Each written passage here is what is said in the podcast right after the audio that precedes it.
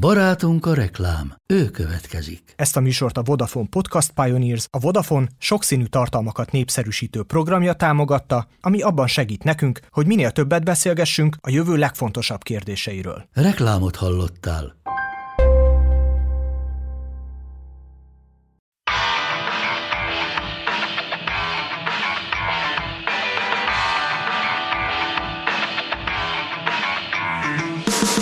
Túl sok mindenre vagy kíváncsi?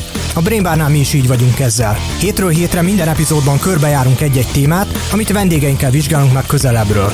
Én Baranyi Márton vagyok, ez pedig a Mi a kérdés. Mert kérdezni lehet, kérdezni kell, és kérdezni érdemes. A gletszerek rendkívül fontosak a Föld és az emberiség jövője szempontjából. Milliárdok számára jelentenek pótolhatatlan víztartalékot, őket tanulmányozva pedig jobban megérthetjük a klíma történetét. A gletszerek világa azonban változóban van. Visszahúzódásukkal, olvadásukkal pedig a mi jövőnk kerül veszélybe. A mi a kérdés mai adásában Jó Viviánával, az ELTE doktoranduszával beszélgetünk. Kiderül, miként jelzik a gletszerek a klímaváltozást, hogyan kutathatunk egy laptop segítségével Dél-Amerikában, és az is, hogy milyen következményekkel járhat, ha egész országok vízellátása kerül veszélybe.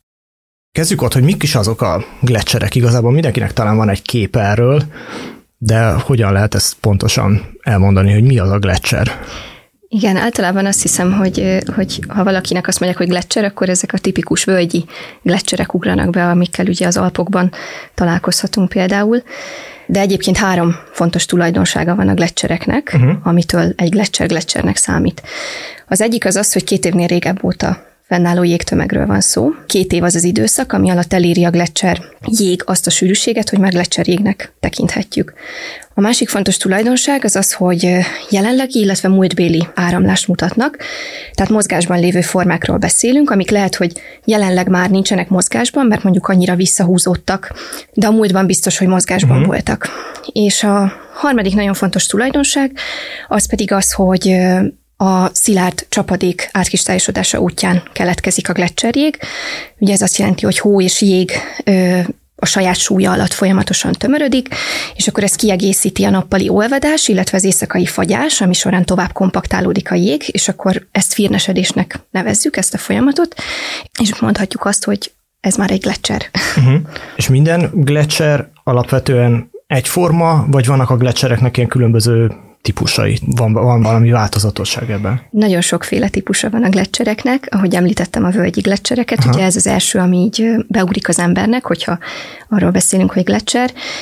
A völgyi gletszerek talán azért is, mert nagyon látványosak, ugye nagyon hosszan elnyúlnak mély völgyekben, a hóhatár alá jóval lejjebb ereszkednek, talán ezért ez az első, ami eszünkbe jut. Aztán vannak az úgynevezett platóglecserek, ezek a jégmezőkhöz vagy jégsapkákhoz kapcsolódnak, amikor a jégmező vagy a jégsapka azon a fensíkon, ahol ugye elkezdett képződni, túlcsordul a peremén, és akkor ott ilyen gletserek formájában lenyúlik a jég.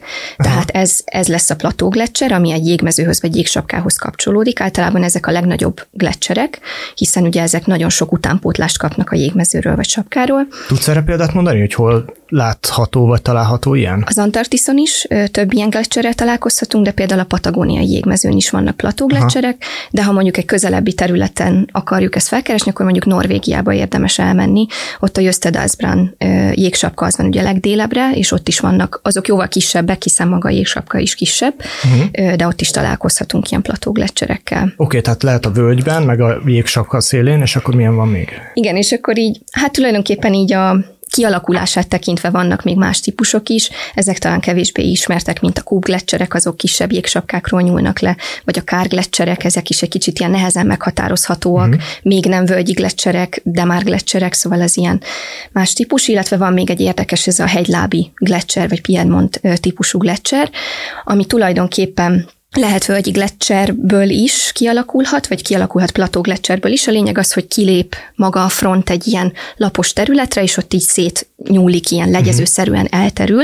Ilyen például a Malaspina gletszer Alaszkában, az az egyik ilyen legismertebb ilyen Aha. gletszer. És akkor ott a tengerbe ömlik, vagy az csak egy, egy Ö, a, tengert nem, a tengert nem éri el, Aha. de igen, és akkor vannak, nagyon jó, hogy említetted ezt a Aha. tenger dolgot, vannak az árapály gletszerek, amik szintén lehetnek más típusú gletszerből, de a lényeg az, hogy azok tengerbe vagy óceánba végződnek, és ugye az árapály folyamatosan hatással van ugye a frontjukra, hiszen ugye a víz emelkedése, csökkenése ugye befolyásolja a frontnak a, a kiterjedését, vagy az elhelyezkedését, illetve maga a víznek a hőmérséklete is ugye uh-huh. mondjuk olvaszthatja a frontját. Talán ez a legtipikusabb, nem? Amiket így természetfilmben lehet látni, hogy ott van az a hatalmas ilyen több emelet magas jégfal, és akkor ott ilyen háznyi méretű jégdarabkák zuhannak alá. Igen, igen, ezeket sokszor láthatjuk ugyanúgy így a hírekben, vagy képeslapokon uh-huh. mondjuk, illetve ugye vannak az úgynevezett ilyen proglaciális tavakba végződő gletszerek, ezeket is sokszor láthatjuk, amik pedig ugye nem a tengerbe, hanem valamilyen tóba uh-huh.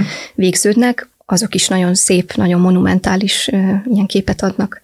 Hogyha Magyarországról szeretnénk minimális mennyiségű utazásra gletszert látni, akkor hova érdemes utaznunk? Mondjuk Ausztriába, uh-huh tehát a, mindenképp az Alpokat javasolnám, vagy mondjuk Olaszországba, de például Szlovéniában is vannak kisebb lecserek, ezek mondjuk már inkább ilyen glésieretnek nevezik őket, vagy mikrogletszernek, mert Aha. annyira lecsökkent ugye a kiterjedésük, Aha. hogy már nem igazán vannak mozgásba, úgyhogy ha ilyen igazi klasszikus gletszert akarunk látni, akkor az Alpokat javasolnám, és mondjuk az Alecs gletszert, ahová például egy vonattal ugye föl tudunk menni, Aha. és ez egy nagyon szép példája, ugye Európa egyik legnagyobb gletszeréről van szó, tehát az, azt, azt érdemes talán felkeresni és meglátogatni. És mondjuk a Kárpátokban nincsenek gletszerek?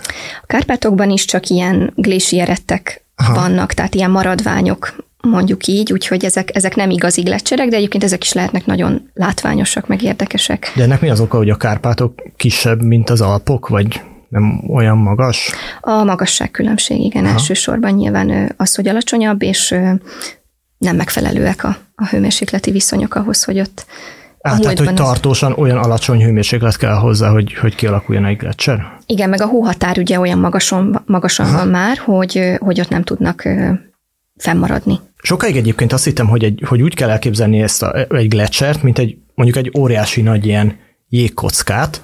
Aztán olvastam egy hegymászásról szóló könyvet, abban írták, hogy, hogy a hegymászók mennyire utálják a gletszert, mármint hogy a gletszeren való átkelést, mert hogy egyáltalán nem egy ilyen masszív dolog, hanem tele van repedésekkel, és a tetején meg ilyen több emeletes, ha jól emlékszem, úgy hívják ezt, hogy szerákok, ilyen jégtornyok vannak, amik ugye ott a gyanútlan hegymászókra pillanatok alatt ráomolhatnak.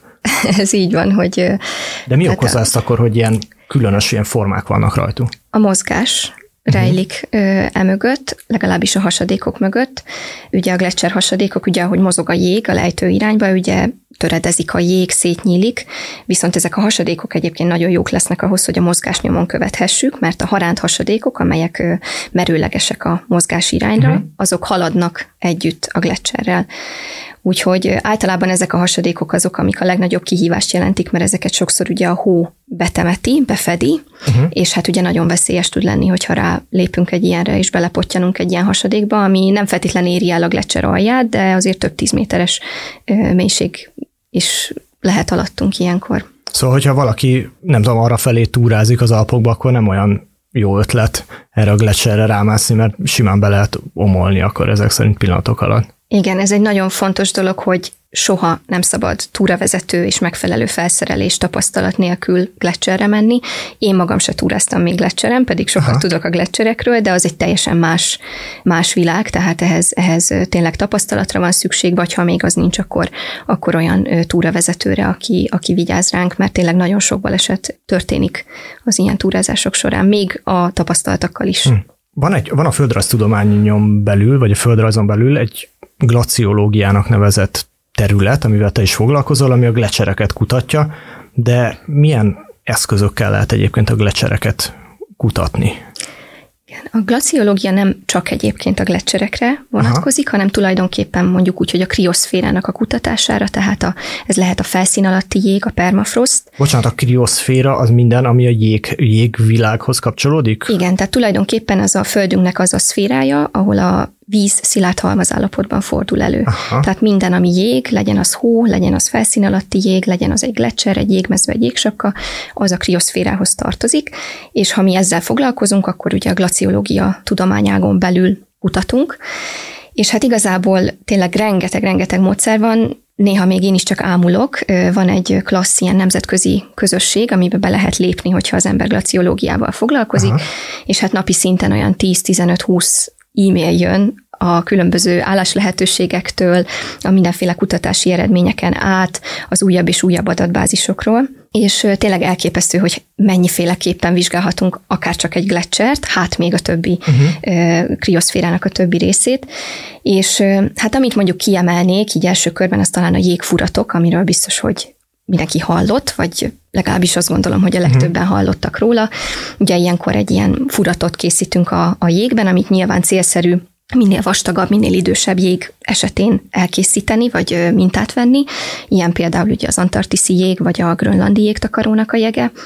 És ugye a jégfuratok segítségével le tudjuk számolni, hogy konkrétan az a jégréteg az milyen idős, ezt, ezt úgy tudjuk leszámolni, vannak erre ilyen geofizikai uh-huh. mérések is, de a legegyszerűbben úgy lehet ezt elképzelni, hogy világos és sötét rétegek váltják egymást, és az egyik Kb. egy nyári. Egy fá, fának a fatörzsnek a keresztmetszetében? Igen, majd, majd, hogy nem, mint egy, mint, egy, mint egy fa évgyűrű, ezt is mondhatjuk valamiféle évgyűrűnek, és akkor egy világos és egy sötét réteg együttesen egy évet jelent. Tehát Aha. így konkrétan szépen vissza tudunk számolni az évekbe.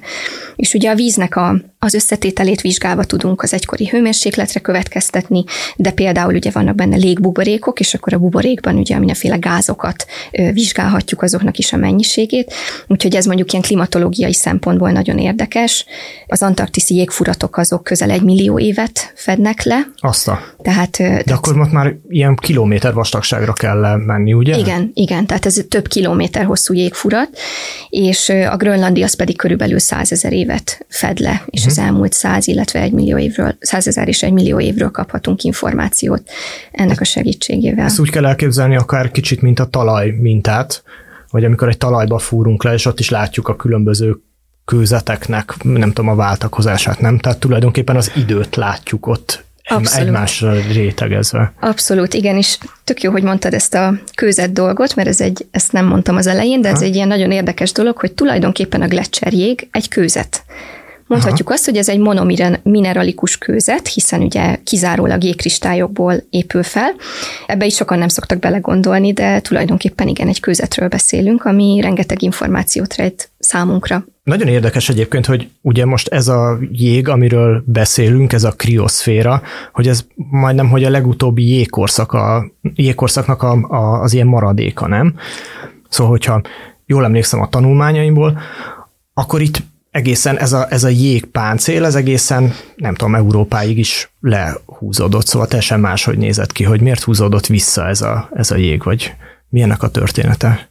Tulajdonképpen ugye most is jégkorszak van, hiszen ugye el vannak jegesedve a pólusaink, viszont most jelenleg egy interglaciális időszakban vagyunk, egy melegebb időszakban. Uh-huh. Ez mhm. egy ilyen nagyon összetett folyamat, ugye ez összefügg az óceánoknak a vízjárásával, és minden egyéb dologgal, hogy, hogy hogy is váltakoznak ezek az időszakok. És igen, valóban az utolsó glaciális maximum idején, majd, hogy nem a Kárpát-medencét is, ugye a Kárpátoknál volt valahol a jégtakarónak az elvégződése. Nehéz például... most már belegondolni, hogy hogy nézhetett ki akkor Magyarország is. Magyarország ebben az időben periglaciális környezet volt, ami Aha. ugye a jég környéki területet jelenti, és ilyen formákat egyébként ma is találhatunk, például a lösz feltárásokban láthatunk ilyen jégékeket, ami a felszín alatti jég hatására alakul ki. Aha. Úgyhogy nagyjából így lehet elképzelni, hogy ugye közel volt a jégtakaró, a szélirány ugye ilyen északias volt, tehát onnan érkezett a hideg levegő, és akkor így ugye nálunk ez a jégkörnyéki környezet alakult ki, és abszolút a jégfuratok ugye segítenek ezeknek a glaciálisok, interglaciálisoknak a váltakozását nyomon követni, illetve a grönlandi jégfuratokból kimutattak még egy nagyon érdekes jelenséget, ez az úgynevezett DO ciklus, uh-huh. ez a Danskar őzgeráj ciklus, remélem Jége jól mondtam. A... mindennek vagy ilyen osztrák, volkos, vagy németes, vagy, vagy, vagy skandináv neve van. Igen, nem? ők azt hiszem, hogy dánok Aha. voltak, remélem jól mondtam a nevüket, de talán egyszerűbb DO ciklusnak hívni, ami ilyen nagyon gyors, rövid idő alatt lejátszódó extrém klímaváltozás volt. Tehát uh-huh. egy pár száz éven belül drasztikusan emelkedett, majd csökkent az átlag hőmérséklet. A pontos okát egyébként nagyon nehéz megfejteni, de abszolút a jégfuratok segítenek ennek a nyomon követésében. És akkor mi okozza azt, hogy mégis most itt nem mamutok szaladgálnak az Alföldön, hanem, hanem egy melegebb klíma van, és ez a jég visszahúzódott? Tulajdonképpen ugye klímaváltozás mindig is volt a Föld történetében. Tőlünk függetlenül is történik a klímaváltozás, külső okokból, például a Föld tengely ferdességéből adódóan, ami folyamatosan változik, vagy a napciklusoknak a hatására, a napkitörések hatására is folyamatosan változik a klímánk. Viszont az egy fontos kérdés, hogy az ember maga mennyire járul hozzá ehhez a folyamathoz, és ugye ez az elmúlt években nagyon sok kutatás központjában állt, hogy vajon milyen mértékben gyorsítottuk fel ezt a klímaváltozást, ami egyébként amúgy is bekövetkezett volna, de hogy ehhez az ember milyen mértékben járul hozzá. És vannak, akik azt gondolják, hogy igen nagy mértékben, és vannak, akik pedig azért ezzel kicsit szkeptikusak, hogy, hogy nem biztos, hogy miattunk történik ez a változás. Te mit gondolsz erről egyébként személyesen? Én azt gondolom, hogy, hogy hozzájárulunk. Biztos, hogy hozzájárulunk, hogy milyen mértékben az nagyon nehéz meghatározni, de például a gletszereket, ha nézzük, akkor az biztos, hogyha törekszünk arra, hogy megújuló energiaforrásokat használjunk, meg odafigyelünk a környezetünkre, akkor biztos, hogy lassíthatjuk például a gletszerek olvadásának a folyamatát, ami ugye, mivel ezek az édesvízraktáraink, ez egy nagyon fontos feladat. Azt kérdeztem még korábban, hogy, hogy és akkor milyen eszközökkel ezeken a jégfuratokon kívül mi az, amivel lesz a jeget lehet kutatni? Nagyon sok más lehetőség van, ugye a, talán ami így rögtön elsőre eszébe jut az embernek, az az, hogy kimegyünk, és a terepen végzünk valamiféle mérést, megfigyelést. Uh-huh. Ugye az egyik ilyen klasszikus módszer az a geomorfológiai térképezés, amikor mondjuk azt vizsgáljuk, hogy hol vannak jég által formált felszínformák, ahol ma már nem található meg a jég. Aha, tehát egy ilyen, egy ilyen negatív nyomát látjuk a jégnek, ahol valamit alkotott az a jégtömeg. Lehet ez negatív, lehet ez pozitív is, Aha. lehetnek gletszerkarcok például, amit ugye az ajzaton szállított törmelék alakít ki a kőzet felszínén, de például egy pozitív forma mondjuk a végmoréna sánc, ami az a törmelék, amit maga előtt tol a gletszer, ahogy halad. Aha. És amikor aztán jön egy felmelegedés, akkor ugye a gletszer szépen elkezd visszahúzódni, és ezt a végmoréna anyagot, törmeléket helyben hagyja. Aha. És akkor ezeket fel tudjuk térképezni, hogy ezek hol találhatók, és akkor mondjuk láthatjuk azt, hogy, hogy a gletszerhez képest, a gletszer mai frontjához képest mondjuk valamikor a múltban 10 kilométerrel akár lejjebb volt a gletszer, hiszen ott találunk egy ilyen végmoréna sáncot. Vagy hogyha megnézed, hogy abban milyen, most én tényleg ilyen bután mondom, hogy ilyen kövek vannak, és akkor azok egyébként milyen magasságon, vagy honnan vannak, akkor meg azt is ki lehet számolni, hogy ezt honnan tolta le magával, nem? Igen, vannak ugye ez az úgynevezett erotikus blokkok, amit itt szállít magával a jég. Ezek ez például sokszor, ez egy, ez egy nagy, mondjuk egy szikla, egy kőtömb, amit Aha. akár több kilométer, de legyen az több száz kilométerrel arrébről Aha. szállított a jég. Ezek voltak egyébként az első nyomai, amit még Agassiz fedezett föl, és mondta azt, hogy, hogy, hogy ezek utalnak arra, hogy, hogy ezeket valamikor a jég kellett, hogy ide szállítsa sokkal északabbi területekről. És akkor az az érdekes ezekbe a formákba, ha mondjuk egy ilyen végmoréna sáncot feltérképezünk, hogy kozmogén izotópos kor meghatározással meg tudjuk mondani, hogy mikor maradt az ott helyben. Ugye azt is tudjuk, hogy mekkora távolságot tett meg egy gletszer, és konkrét évet tudunk hozzárendelni, tehát hogy mondjuk 15-20 ezer évvel ezelőtt ez a gletszer még 10 kilométerrel hosszabb volt, és akkor így tudunk ilyen paleo környezetrekonstrukciókat végezni, mondjuk egy egyszerű terepi felmérés során. Aha. Amikor készültem erre a beszélgetésre, akkor olvastam meg eszembe is jutott, hogy ugye a Marson is van jég, meg a, azt hiszem a Saturnus holdja az Európa, ott is rengeteg jég, vagy van egy, van egy jégpáncél rajta, hogy ezeket azért is kutatják, mert ebből a földi jégre is lehet következtetni, és viszont? Szerintem talán az az elsődleges célja ennek, hogy úgymond az emberiség jövőjét hogy tudjuk biztosítani, ugye, hogy van-e más bolygó, ahol, ahol van víz, van mondjuk jég formájában. Úgyhogy talán ez az elsődleges célja ezeknek a kutatásoknak, meg nyilván, hogy minél többet megtudjunk uh-huh. a körülöttünk lévő égitestekről. És hát a Mars szempontjából talán az a az áll a központjában ezeknek a kutatásának, hogy egyáltalán mi alakította ki a Mars felszínformáit. És pont, hogy talán ez fordítva működik, hogy a Földön keresünk analóg területeket, Aha. és akkor a Földön látunk hasonló felszínformákat, mint amik a Marson is vannak, és akkor mondjuk a Föld esetében ezt meg tudjuk figyelni, tudjuk, hogy ezt mondjuk folyóvíz alakította ki, és akkor így tudunk következtetni arra, hogy akkor a Marson is egykor mondjuk folyóvíznek kellett lennie. De ezek ilyen, szóval vannak, akik nagyon szkeptikusak, nincs lehetőségünk kimenni, és effektíve ezt ténylegesen igen, letesztelni és megnézni. Igen, a Mars esetén van nagyon sok felvétel a felszínéről, amit azért vizsgálhatunk, illetve domborzatmodell is van, tehát azért ebből sok mindenre tudunk következtetni, de talán ez, hogy, hogy nem tudunk kimenni és Aha. effektíve ezt, ezt megfigyelni és mérést végezni, ez talán ez okozza a legnagyobb problémát így a legtöbb ember számára, hogy Aha. ilyen szkeptikusak. Ugyanez a helyzet az Európával is, ugye ott már azért jó pár éve tudjuk, hogy egy körülbelül ilyen 15-20 kilométer vastag jégpáncél borítja a felszínét, amire például ugye az albedójából, a visszaverődéséből tudunk következtetni, és akkor egy pár évtizeddel ezelőtt jött az a feltételezés, vagy az az ötlet, hogy talán a jégpáncél alatt folyékony halmaz állapotban is van víz, és akkor uh-huh. ez mint is nagyon sok... alatt mondjuk. Aha. Igen, mint például ugye tudjuk, hogy az antarktiszi jégtakaró alatt is ott van a Vostoktó, amit valamennyire már feltérképeztünk, de ugye még nem sikerült mintát venni a vizéből. Azt tudjuk, hogy ott van egy tó, de nem Aha. tudjuk, hogy az, az ott mit rejt, például milyen mikrobiológiai tulajdonságai vannak. És hát ugye az Európán erre meg végképp nem lesz lehetőségünk, hogy, hogy ilyen mintát vegyünk, úgyhogy de ez is nagyon sok kutatás központjában áll, hogy, hogy vajon van-e folyékony halmazállapotú víz is az alatt a jégpáncél alatt. Ez nagyon érdekes, nem is tudtam, hogy ez az Antarktisz alatt van egy tó, és hogy még, még el se jutottunk oda a Földön, nem hogy még a, tehát hogy az űrbe megértem, hogy nem jutottunk el, de hogy, de hogy akkor még a Földön is egy nagyon, nagyon sok kutatási lehetőség van. Igen, a Vostok fölött, a Vostoktó fölött, ugye ez a Vostok állomás alatt, vagy annak a környékén Aha. található a kelet-antarktiszi jégtakarom, és hát körülbelül egy olyan négy kilométer vastagságú a jég, amit át tudnánk fúrni, és egyébként lehet, hogy nem napra kész az információ, és lehet, hogy ez azóta egyébként sikerült itt az elmúlt Aha. egy-két évben, de nagyon veszélyesnek tartják azt, hogy lehet, hogy beviszünk valamilyen baktériumot ugye a fúrás során a felszínről, és akkor ugye beszennyeznénk a mintát, amit vehetnénk a vízből. Úgyhogy évekig ez egy ilyen nagy kihívás volt, hogy hogy lehet úgy mintát venni. Olyan, igen, igen, hogy, hogy ne szennyezzék be a vizét, Aha. és a minta, amit vesznek belőle, az ténylegesen az ottani világot mutassa. Úgyhogy igen, ez is, és Grönlandnál is ugyanez a helyzet, hm. tehát ott is tudjuk, hogy több tó is elhelyezkedik a, a grönlandi jégtakaró alatt, de ezeket se sikerült még, még elérnünk. Beszéljünk viszont a te kutatásaidról, amit sikerült elérnünk, hogy te a dél-amerikai gletszerek sebességének mozgását vizsgáltad, de nem Dél-Amerikából, hanem Budapestről. Igen. hogy működik ez? Tulajdonképpen egy laptop és a megfelelő műhold felvételek segítségével Aha. a világ bármely pontjáról vizsgálhatjuk a gletszereket, vagy bármilyen más jelenséget. Aha.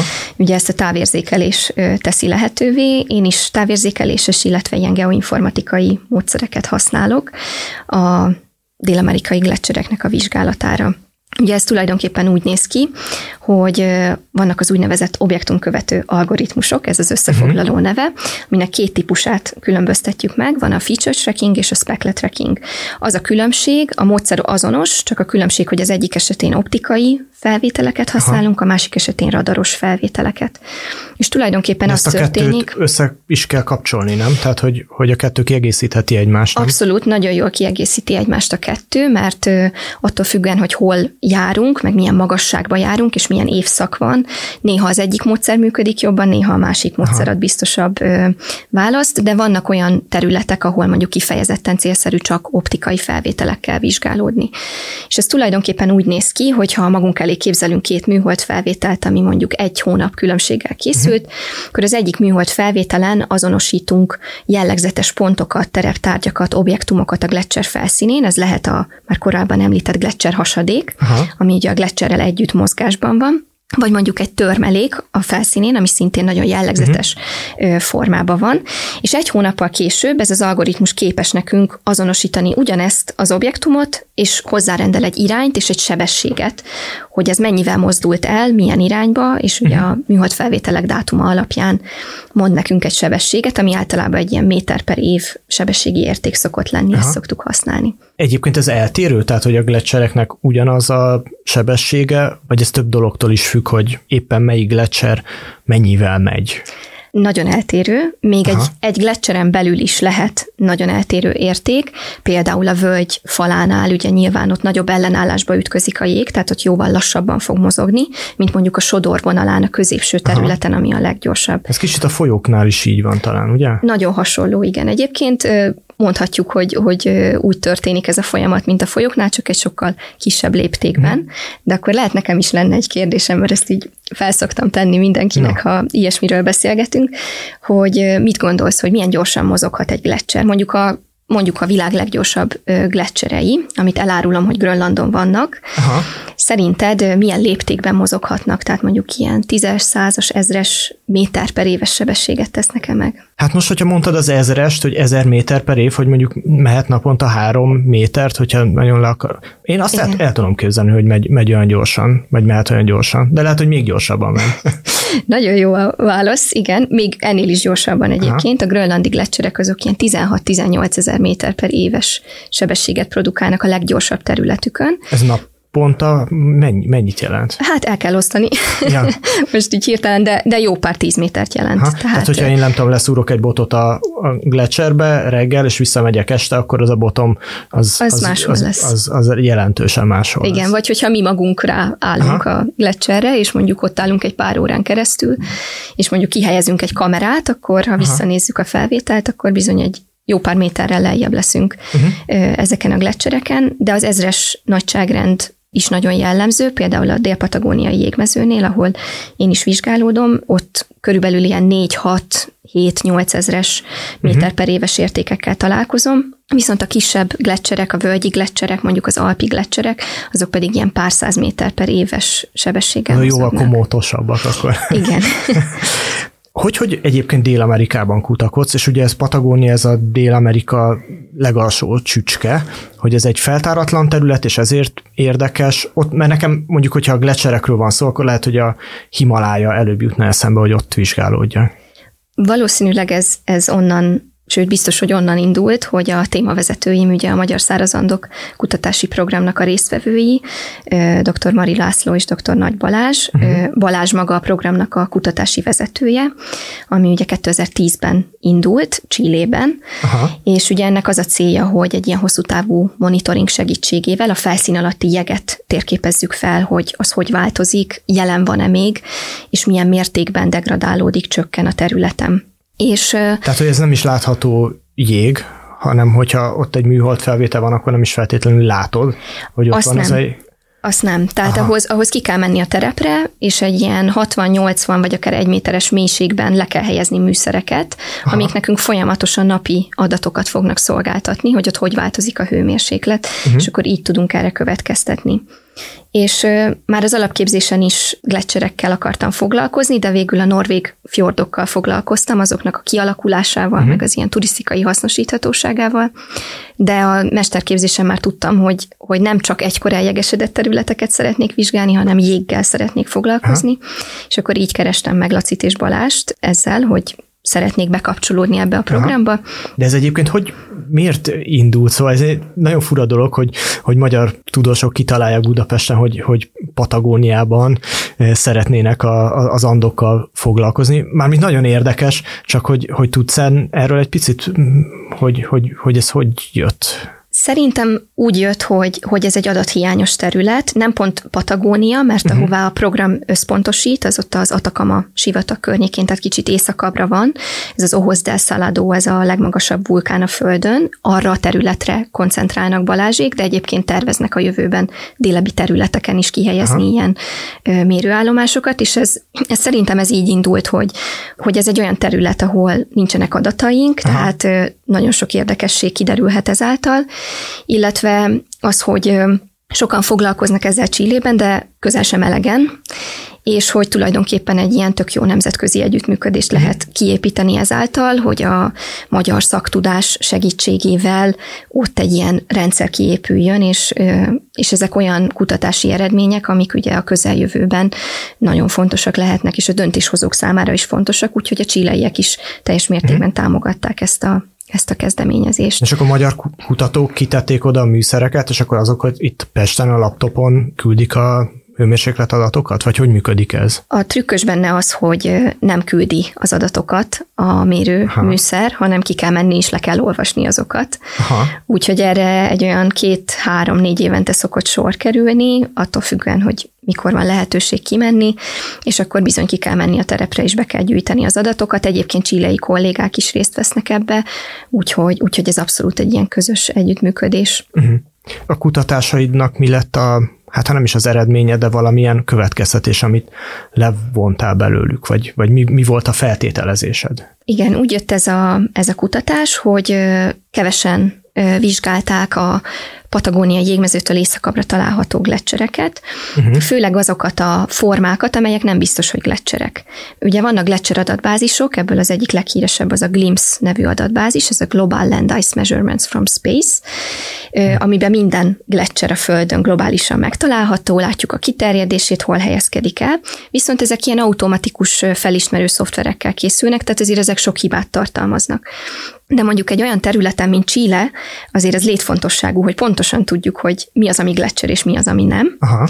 És így jött maga ez a kutatás, hogy tulajdonképpen, ha a mozgását vizsgáljuk, ugye, hogy az elején beszéltünk róla, ez egy nagyon fontos tulajdonság a gletszereknek, hogy mozgásban vannak, uh-huh. akkor a mozgás kimutatásával mondjuk láthatjuk azt, hogy ez még valóban gletszer, és mondjuk még egy jó pár évig jelen lesz a területen, nem fog elolvadni holnap után, vagy pedig nem. Vagy pedig csak jég. Vagy pedig csak jég, Aha, igen. Vagy hát egy, a egy Gletscher vagy nem nevű igen. játék a, az, amit, az, amit, az, amit folytatsz akkor. Igen, ez, a, ez az egyik. A másik, hogy maga a módszernek a tesztelése, hogy mondjuk az egészen nagy kiterjedésű déli gletszerektől haladunk egyre északabbra a mediterrán, szemiarid, arid területek felé, és hogy ott hogy működnek ezek a módszerek, mennyire tudjuk detektálni a sebességet, és ez hogy változik.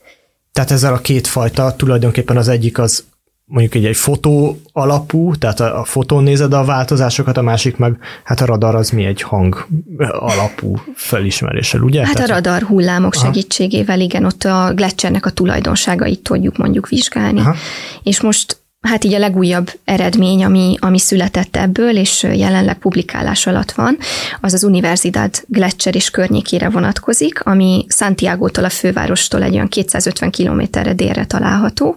Ugye Santiago és környékén él Csillének, Chile lakosságának a 70%-a, ez egy olyan 10 millió embert jelent, uh-huh.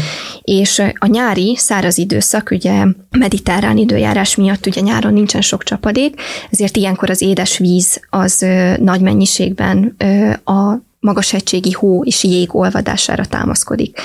És akkor itt vizsgáltuk ezt az Universidad Gletschert, és még a környező pár kisebb gletschert, ami a Tinguririka és a Kacsap medencének a magasabban fekvő részén Aha. helyezkedik el. És hát tulajdonképpen azt a sajnálatos eredményt kaptuk, mondjuk így, hogy olyan mértékben csökken a sebessége, és a sebesség alapján tudunk a jég vastagság csökkenésére is következtetni. Tehát csökken a sebessége, csökken a jég vastagsága, és hogyha ez így marad, ami nyilván ezt feltételezzük, tehát nyilván ez változhat, elérhet egy fordulópontot, amikor drasztikusan elkezd csökkenni, vagy, vagy mondjuk stabilizálódik és elkezd stagnálni az itt található gletszerek mindegyike. De ha mondjuk ez így folytatódik, akkor körülbelül egy 18-20 éven belül akár teljesen el is tűnhet ez a kis, kisebb csoport ezen a területen. Tehát, hogy amikor a gletszerekről beszélünk, akkor nem csak beszélünk a klímaváltozásról, de beszélünk a Föld ivóvízkészletéről is, ugye? Nagyon, nagyon leegyszerűsítve a dolgot. Tehát, hogyha eltűnik a gletszer, akkor Santiago lakosainak, nem tudom, új ivóvízforrás kell találni maguknak. Pontosan. Ez a a legnagyobb ilyen társadalmi hatása talán a gletszereknek. A tengerszint emelkedés mellett, hiszen ugye az is igen érzékenyen érinthet minket a jövőben, de ezek a folyamatok viszont annyira gyorsak, és egy-egy területen így lokálisan tényleg akár egy pár tíz éven belül olyan problémákat okozhatnak, amivel tényleg muszáj már most foglalkoznunk.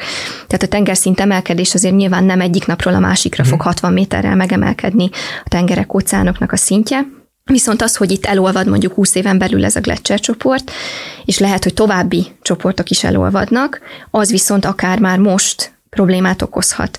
És ezért nagyon fontos már most gondolni arra, hogy hogyan tudnak azon a területen előállítani elegendő édesvizet. Vannak arra számítások, hogyha ez a krioszféra, nem tudom, egyik pillanatról a másikra elolvad, akkor a tengerszint az mennyivel emelkedik meg? Nagyon nehéz megbecsülni, hogy pontosan a földi jégnek mekkora a térfogata, uh-huh. de a legújabb kutatási eredmények alapján azért úgy nagyjából azt lehet elmondani, hogy az antarktiszi jégtakaró az körülbelül egy ilyen 50-55 méterrel emelné meg a globális tengerszintet, a grönlandi jégtakaró egy 7-8 méterrel, uh-huh. és minden egyéb belföldi, szárazföldi jég pedig további fél méteres emelkedést okozna. És ez a fél méter nem is tűnik olyan soknak, de valójában pontosan tudjuk, hogy bizonyos lakott területek esetén, mondjuk gondoljunk csak Velencére, már uh-huh. ez a fél méter is. De hát az már az Antarktisszal elveszítettük, hogyha, hogyha ez bekövetkezik. Arról beszélünk még egy kicsit, hogy a, mondtad, hogy a gletserekben tulajdonképpen édesvíz van, hogy a hozzáférhető, vagy a, vagy a, a földön felelhető édesvíznek van erre valami számítás, hogy hány százalékát tárolják a gletserek?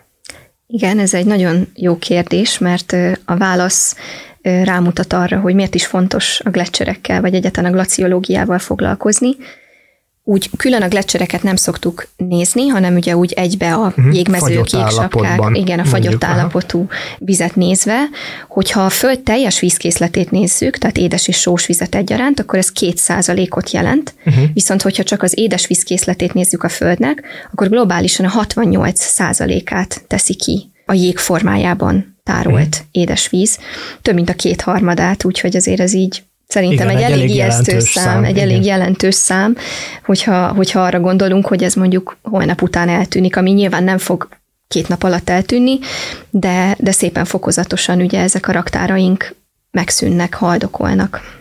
De hogy az olvadásnak a folyamata is, javíts ki, hogyha tévedek, valami olyasmi rémlik nekem, hogy ez nem feltétlenül egy ilyen, egy ilyen egyenletes folyamat, hanem tud hirtelen majdnem, hogy ilyen összeomlásszerű is lenni, tehát hogy ahogy kialakul, nem tudom, a, alul az olvat víz az alján, az még tovább tudja alulról melegíteni azt a gletszert. Valami ilyesmi rémlik nekem. Abszolút, igen, az olvadékvíznek nagyon fontos szerepe van az egészben. Ugye minél több az olvadékvíz a rendszerben, annál jobban átnedvesíti a Gletscher alját, ugye ahol találkozik a kőzettel, Aha. és például ennek hatására van az úgynevezett search folyamata, ami egy ilyen leomlás, lezúdulás jelent, amikor ö, elképesztő gyors mozgásba lendül a Gletscher. És ez ugye addig tart, amíg olyan szinten elvékonyodik a felső terület, hogy már nem tudja pótolni, nem tud utánpótlást adni az alsó területeknek a jégből. És ugye ez azért nagyon veszélyes, mert hogyha ez olyan területeken történik, ahol a jégfelhalmozódás már amúgy is nagyon minimális, uh-huh. tehát már nem tud lépést tartani egyébként sem az olvadással, akkor ott mondjuk bekövetkezik még egy ilyen folyamat, akkor akár valóban ez a search folyamat, ez egy-két éven belül lejátszódik, és akár egy-két éven belül elérhet egy olyan holtjég állapotot, hogy, hogy már nem lesz gletszer. Tehát, hogy Megszűnik volt gletszer, nincs gletszer. Igen, lehet, Aha. hogy valamiféle kis ilyen mikrogletszer maradott, tehát lesz Aha. valami jégfolt, Aha. de egyébként igen. És ö, például a Marmoláda gletszernél történt ez ugye tavaly, arról biztos hallottál, volt ez a baleset a Dolomitokban, hogy volt ez a gletszeromlás. Mm, nem, ahol... nem rémlik, hogyha elmeséled, megköszönöm.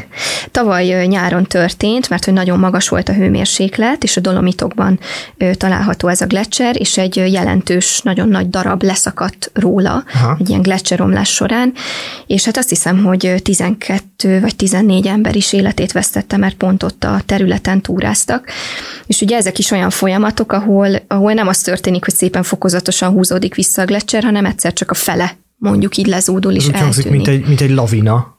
Ami Tulajdonképpen igen. A... Csak hogy nem számítasz ott feltétlenül lavinára, vagy ilyen természeti katasztrófa. Igen, igen, végül is egyfajta ilyen jég lavina, és ugye nagyon veszélyes, tehát uh-huh. hogyha, úgyhogy ha bárki ilyesmit lát, akkor nem érdemes nézelődni, hanem, hanem, hanem menekülni kell a területről. Van egy másik videó, ami valahol Ázsiában készült szintén egy ilyen gletszeromlásról, a YouTube-on meg lehet találni, és, és ott például az illető szembeáll és kamerázza az egészet, és egy nagyon klassz videó lett, tehát tényleg nagyon Aha.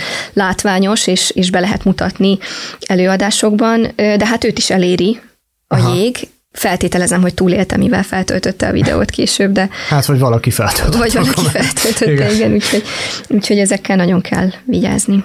Mit tudunk egyébként globálisan arról, hogy, hogy hogyan mi a helyzet globálisan így az egész bolygón a gletserekkel, mert gondolom ez nem csak egy dél-amerikai probléma, eszembe jutott megint csak a Himalája, hogy egyszer valamikor megnéztem, hogy tulajdonképpen Ázsia legnagyobb folyói, azok tulajdonképpen onnan erednek, tehát hogy valahol egy glecsert találunk a végén, hogyha jól mondom, és ott azért van pár milliárd lakója a Földnek, akik, akik ezt használják ivóvízre, öntözésre. Tehát mezőgazdasági problémákat is okozhat, vagy élelmezési problémákat is, hogyha ez kiesik. Talán most így a Gangesről tudnék ehhez Aha. mondani egy gondolatot.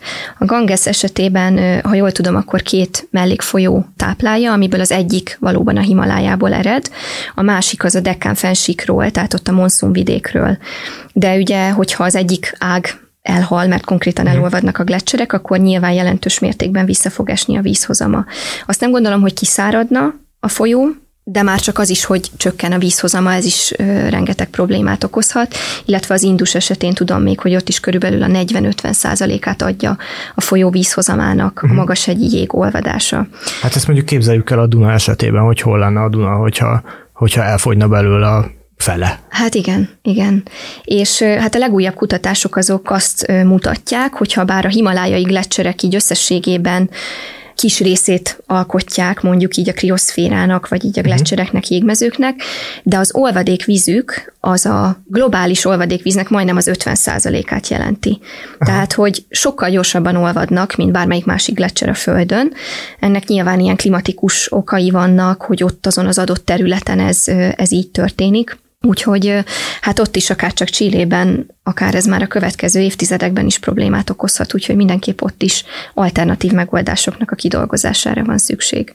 Tehát, hogy hirtelen az jutott erről eszembe, hogy hirtelen a földrajz területéről, meg az ilyen érdekes kutatások területéről átlépünk a geopolitika területére, tehát hogy azért a vízért, vagy a vízkészletekért azért óriási harc tudott megindulni, és akkor hirtelen baráti országok is egymásnak tudnak feszülni, hogyha arról van szó, hogy az a víz, víz most, az kié lesz. Igen, és pont ezért mondhatnánk azt, hogy miért foglalkozik valaki Magyarországról glaciológiával, csilei gletszerekkel, vagy himalájai gletszerekkel, de pont ezért fontos vele foglalkozni, mert lehet, hogy közvetlenül minket nem érint, hiszen nincsenek nálunk gletszerek, és akkor mit érdekel minket, hogy mi történik a gletszerekkel, azon túl, hogy mondjuk elolvadnak, és akkor a nem tudjuk már közelebb megnézni lesz őket. Az Adria. Hogy közelebb lesz az Adria, igen. De pont ezért ezek miatt a geopolitikai dolgok miatt fontos vele foglalkozni, hiszen hogyha egy adott területen elfogy az édesvíz, akkor azoknak az embereknek máshol lesz szüksége édesvízre, tehát el fognak vándorolni azokról a területekről, és ugye hát ezek olyan globális problémákhoz, gazdasági és egyéb problémákhoz vezethetnek, ami bizony Magyarországot is érintheti. Úgy, hát azért mindenki tudja, hogy a így legalábbis a világgazdaságban össze vagyunk kapcsolva, tehát hogyha hirtelen Kínában történik valami, vagy Amerikában történik valami, az pillanatokon belül itt is fog történni. Igen, Tehát ez a globalizáció negatív hatása mondjuk így, hogy minden mindennel összefüggésben áll. Így a gletszerek olvadása is bizony akár a magyar gazdasággal is összefüggésben áll. Hát meg ugye az egész föld klímatörténetével, tehát hogy azért, tehát ami a föld egyik pontján történik, az klimatikus értelemben hatással van a, a többi pontjára is.